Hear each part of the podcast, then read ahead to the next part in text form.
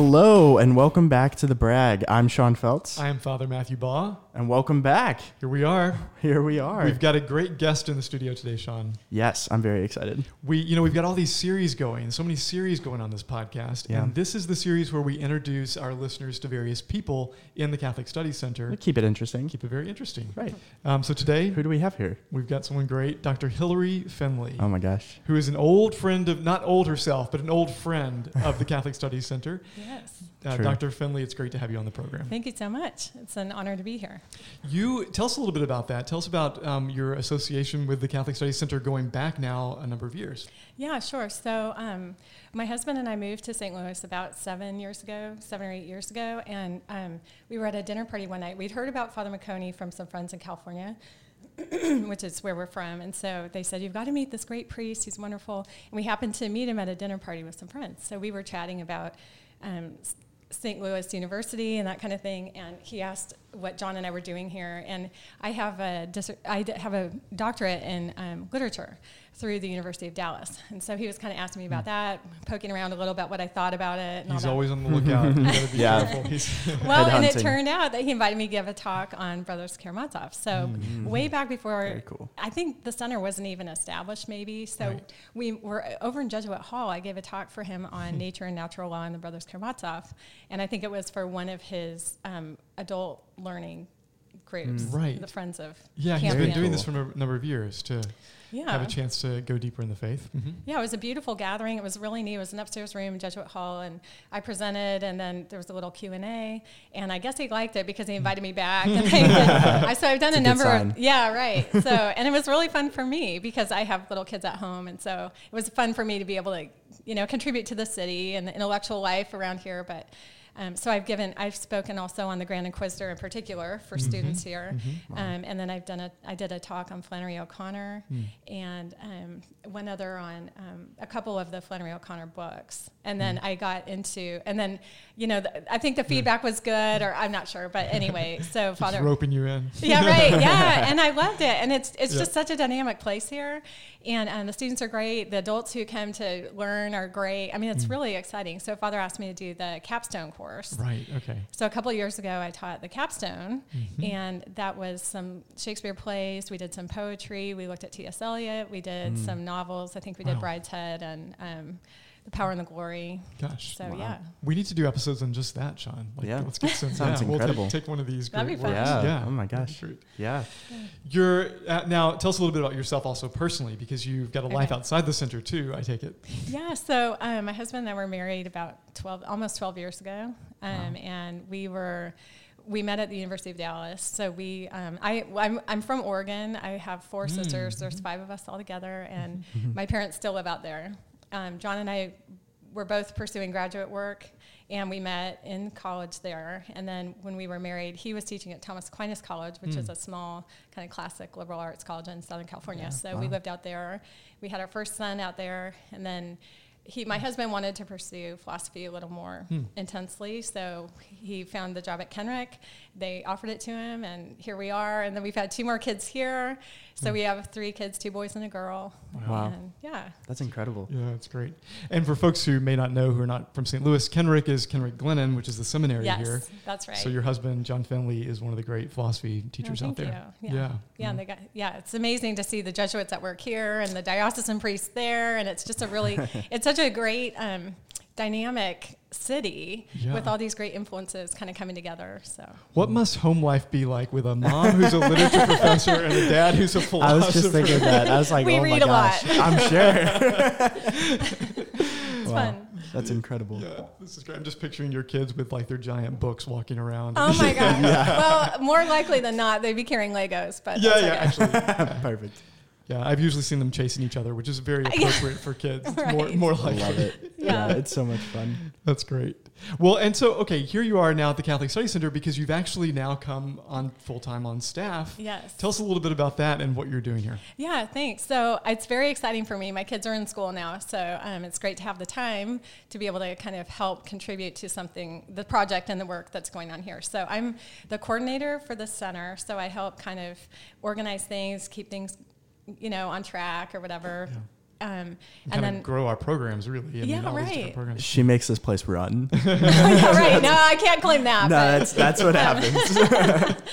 Um, yeah, no, but it's been um, great. And then I, um, Father and I are doing a series right now on the Father Meconi and I are doing a series um, on the betrothed Right. for some of the adults in the community. Who I bet people don't know what the betrothed is. So tell us a little bit about like Oh, sure. how did you choose that book? What is that book? Who's it by? et. Yeah, great. So it's um, by um, Manzoni, Alessandro Manzoni. It's an Italian novel. He was a very famous um, writer in Italy 150 years ago. It's Pope Francis's favorite novel, and I think that's why it was chosen. Right. But it's interesting because it's kind of a um, it, it a lot of the action of the novel takes place around a young couple, Renzo and Lucia, who both who are betrothed and want to be married, but because of the social political dynamics, they're they're interrupted, and so. Um, it's funny because it takes place during a plague and there's all these riots. And so it's kind of resonating with our time. yeah. Wow. So they, um, so it's asking a lot of questions about law. What's the nature of authority? How does the church? The priest refused to marry them because his life was threatened by some bravos who are these kind of like Italian thugs, Wow. um, but powerful and scary. And so, who, wh- what's what is a priest supposed to do in light of that? What's anyone supposed to do mm-hmm. in light of that? Mm-hmm. And how can you change the the culture. And so it's set in Milan. Um, and anyway, we're kind of working through all these questions and also trying to time to our own day and age where we're mm. really asking these same questions. Yeah. Do, why do you think it might be Pope Francis' favorite book? Do you know? Has he said why he likes it so much? Or You know, I that's a great question. I actually I don't know the answer to hmm. that. I'm part. I wonder actually if mm-hmm. he's had it on his mind, b- given the political cultural climate. Right. That, but you know, I mean, he's from South America. Mm-hmm. Um, I, I I really don't know. Yeah. It just is amazing to me how perfectly the action of the novel kind of fits with our own time, hmm. which is kind of the point of literature, really. Right. I mean, Yeah. to ask these perennial questions well hmm. said. what is human nature? Why do we why why should we read a novel from Italy 150 years ago? Why hmm. is it relevant to us now? Mm-hmm. Yeah, I think so many people have the experience that you read great literature maybe in high school, you know, and maybe a mm-hmm. little bit in college, but then it- for a lot of people it kind of slips away for a long time. Right. And you see with like this group that you have coming, this continuing Catholicism series, these are mainly middle-aged and older folks who can see the mm-hmm. real value of literature and want to get down deep into it again. Right.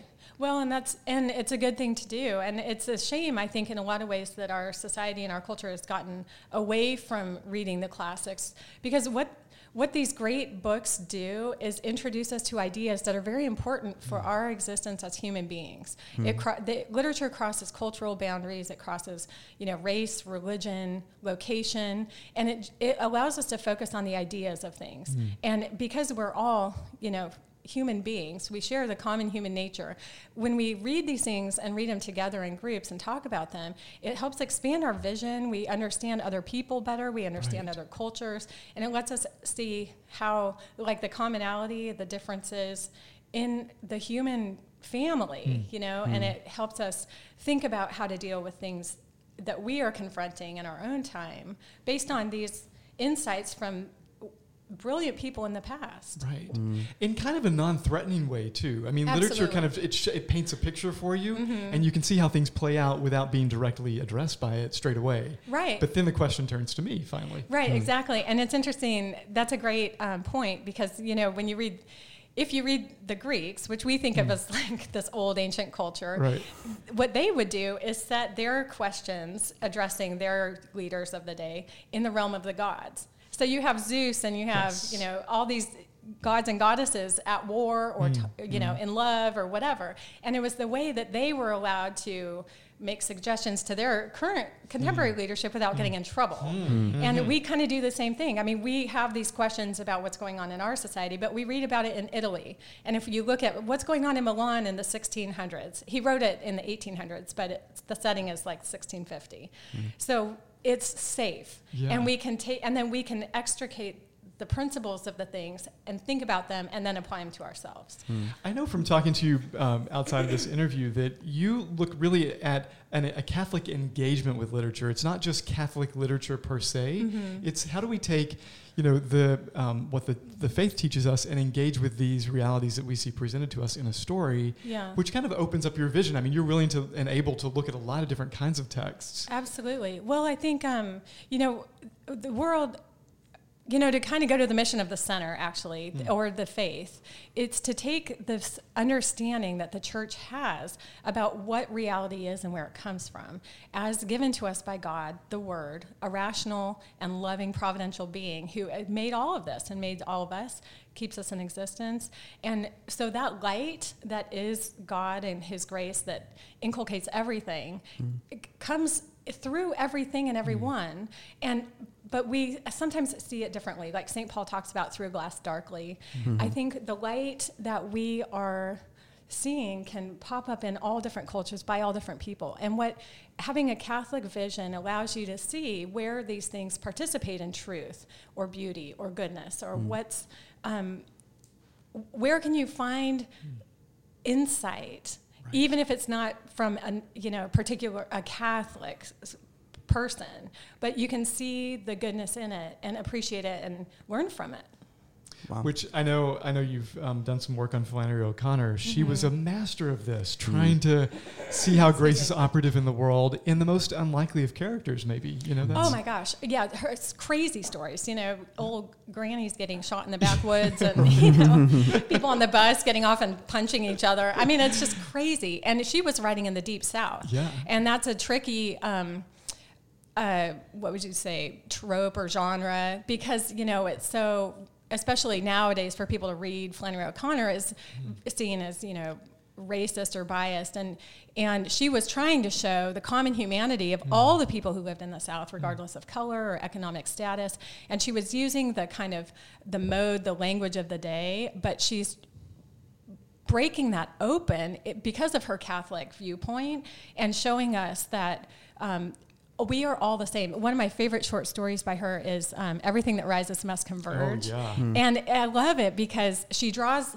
It's it's kind of hard to tell, but she at first, but on a first read, but she draws these parallels between like for example you know quote unquote black people and quote unquote white people and they you know two moms are both wearing their purple hat they have the same exact hat there's a um, uh, I'm not sure the politically correct way to say this, but there's a black man on the bus who hands some lottery tickets to a little white boy, mm. and that's like the parallel is hi this white woman giving a nickel to a black boy, and so you, Flannery O'Connor is showing us that we have um, common ideas of trying to be generous. Mm. We have common resentments of being hand, given free handouts. I mean, mm. she's really pointing hmm. to the humanity of various cultures who all exist side by side. So she's a great um, visionary Yes. who can paint a picture of the the truth of human beings Yeah. in this deep south. You know, she's come up a couple times on the podcast. When I asked Sean what his favorite um, piece of literature was, he mentioned a story of Flannery O'Connor, Parker's Back, which we Oh, yes. just read Yeah. Great in one of our yeah. classes this Yeah. term. And Nice. she's got so many great stories. But yeah, everything that rises would be a great one for, for folks to read at home. hmm cool. Yeah, I think people are kind of afraid of talking about her now or, or engaging her. Yeah, yeah, which is too bad. As you say, there's there's the que- the at the basis of her work is a question of Catholic vision, which Mhm. tries to see in the midst of very difficult realities Mhm. where is grace operative. Right, yeah. Um, but that means looking at difficult realities too. hmm And certainly we're living among some of those right now. Mm. Well, hearing you speak about sort of the Catholic studies lens and things like that, I personally would be super intrigued if you were ever to teach a class here, which I, I know is not again, something guaranteed. Yeah, again, not the capstone or anything like that, but um, you know, maybe something more in depth. Oh, sure. Well, great you- because I am do you have any sense of teaching that? the. Do you- is there anything maybe? Funny you ask. cue the commercial. yeah, right. so we do a lot of product pra- placement on nice. this I love Yeah. it. Every Yeah. time I say the right thing, I get a cookie. So well, you're being well trained. ah, yeah. Um, yeah, Pavlov's so dog. in the spring, we're going to um, offer a course on the Inklings. So Hmm. I'll be talking about Tolkien and Lewis and Charles Williams and Dorothy Sayers, and we'll kind of look at some of their great works and their ideas um, coming out of this wonderful authors who have written some very helpful, intriguing works. They were all masters of mm. their discipline of literature and philosophy. And Tolkien was a linguist. Mm. Um, so we'll be, yeah, the Inklings will be a course coming up in the spring. So, okay, Sean, you should take that. Very exciting. Yes. Any chance we'll ever get a Brothers Karamazov class or a, a Russian? Oh, I class? we could definitely do that. I think yeah. it would be great. I mean, the Brothers Karamazov is one of the most enlightening works. I hmm. mean, he's mm. really Dostoevsky takes human looks at a fa- takes a family and looks at all you know four basic types of human beings. And especially with respect to god you have an atheist you have a believer you have um, someone who Smerdyakov, who's the kind of half brother, is essentially um, a person who would be evolved um, mm. without a soul. Mm-hmm. So he, he's mm-hmm. engaging ideas from Nietzsche and all these people mm. of our contemporary society who want mm. a, you know philosophic academy who want to say that man doesn't have a soul. We're we're just you know a continued evolution of the natural world. Mm. Um, so he and he's got just a typical Russian guy who you know is very so you could find that type of person all around. Mm-hmm. So he looks at these different personalities and puts them all together, and he looks at how they respond to the promptings of God and if God exists. And this whole novel, the story is set in this kind of. Um, he, he uses the natural world, the Russian landscape, to kind of engage the characters the mm. way that the Lord uses nature to t- speak to us. Um, and it's just a, a, beautiful novel. So I, I, would love to offer a course like that, and we could look at a few other Russian novels or some of his other works as well. So yeah, we'll be on the lookout for that because I think that would be fantastic. Keep us posted. That sounds yeah. great. Well, Dr. Finley, thank you for joining us today. Super great to You're have welcome. you. Great thank you so much. having you on. Thanks.